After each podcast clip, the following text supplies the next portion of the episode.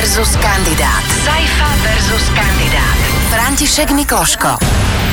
V štúdiu Fanrádia sedí aktuálne ďalší prezidentský kandidát. Už sme ich tu mali niekoľko. Tie isté pravidlá pochopiteľne budú platiť aj pre Františka Mikloška, ktorý je s nami.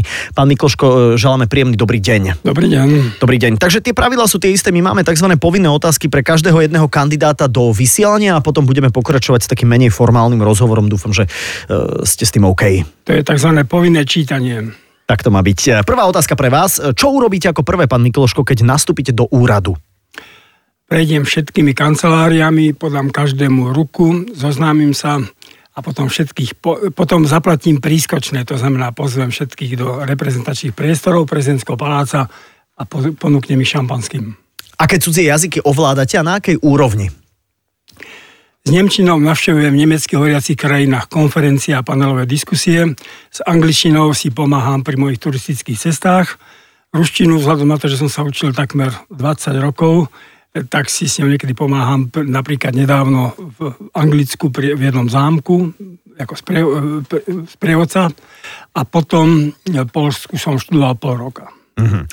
Čo nové by ste sa chceli naučiť? A teraz e, to je otázka taká, ktorá môže byť, že aj ako prezident, alebo aj ako František Mikloško, ktorý ešte možno má sa čo učiť.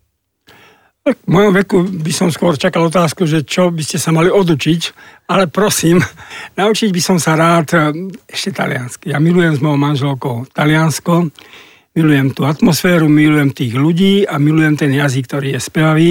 Čiže ak by sa mi to podarilo, no, ale poviem úprimne, že do volebného programu by som si to nedal, pretože by som to nemusel splniť. Ďakujeme veľmi pekne za odpovede na tieto otázky a budeme pokračovať tak trošku menej formálne. E, pán Mikloško, vy ste taká stálica slovenskej politickej scény. Ja si vás pamätám ako, ako malé dieťa, skoro malé dieťa, pamätám si vás ako tínejdžer, pamätám si vás teraz ako dospelý človek. Vy ste, vy máte v rámci slovenskej politiky niekde buď vytetované alebo niečo takéto DKP?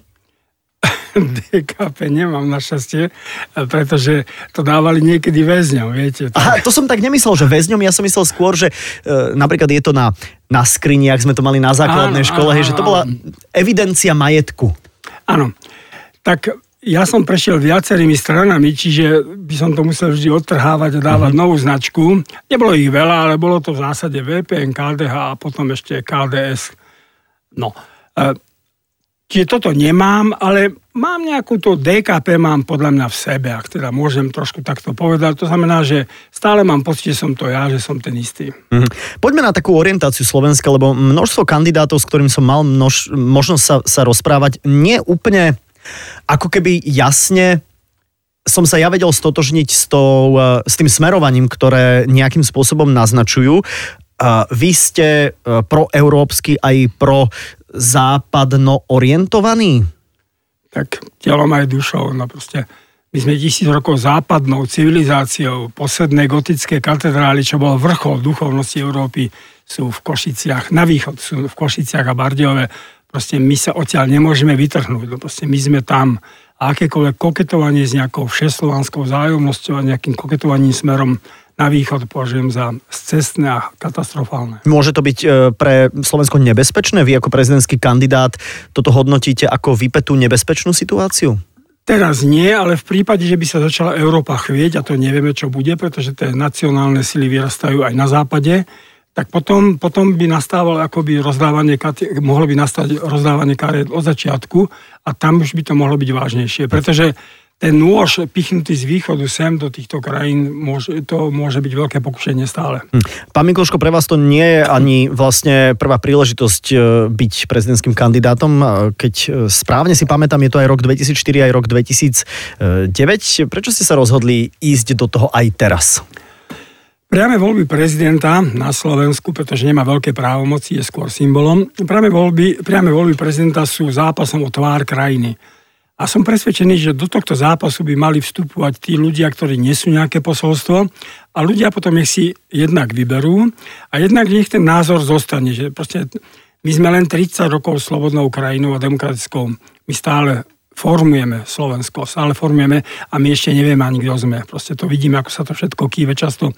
Čiže myslím si, že vnáša tento rozmer a teda samozrejme vediem do toho s tým, že chcem vyhrať, ale ale v svojom živote neoddelujem prehry a víťazstva. Pre mňa je podstatný ten zápas o niečo nové.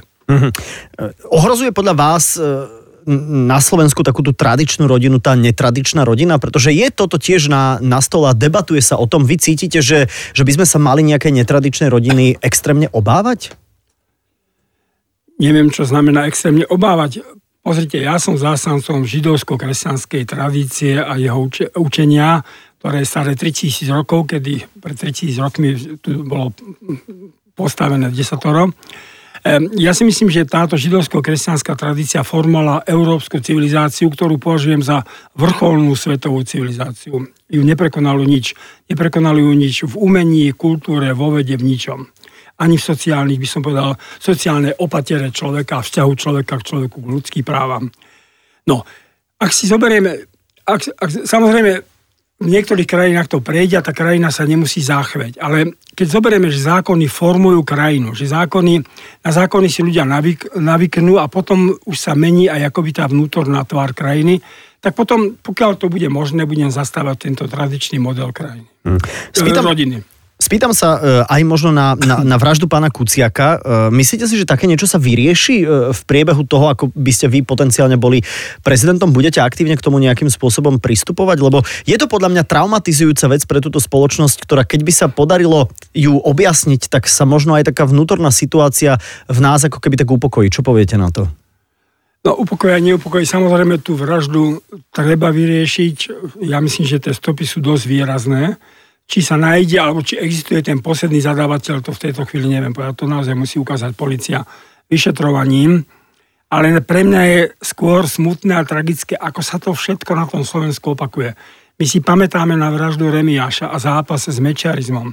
To všetko padlo v jednej chvíli a teraz sa to akoby zopakovalo. Znovu ten, tá politika smeru sa dostala na hranicu a znovu to musí sprevádzať proste takáto vražda.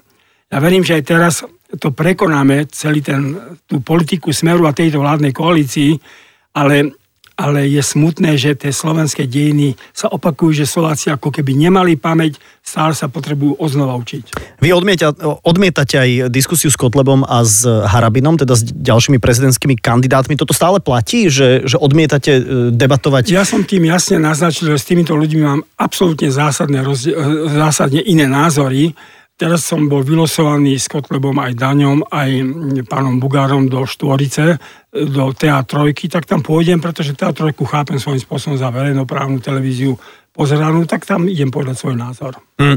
Myslíte si, že to, že majú toľko percent v rámci prieskumov, vypovedá o Slovensku, že by potenciálne hrozilo, že by sme sa mohli vydať takým tým iným smerom? Potenciálne to nemožno podceniť, pretože všimnime si, Slováci stále vo svojich dejinách, veľká časť Slovákov, niekedy je to podľa mňa polovica, potrebuje vodcu. Ale vodcu, ktorých ako dávajú najavo, že ich bráni a zároveň stále predosteria nejakého nepriateľa.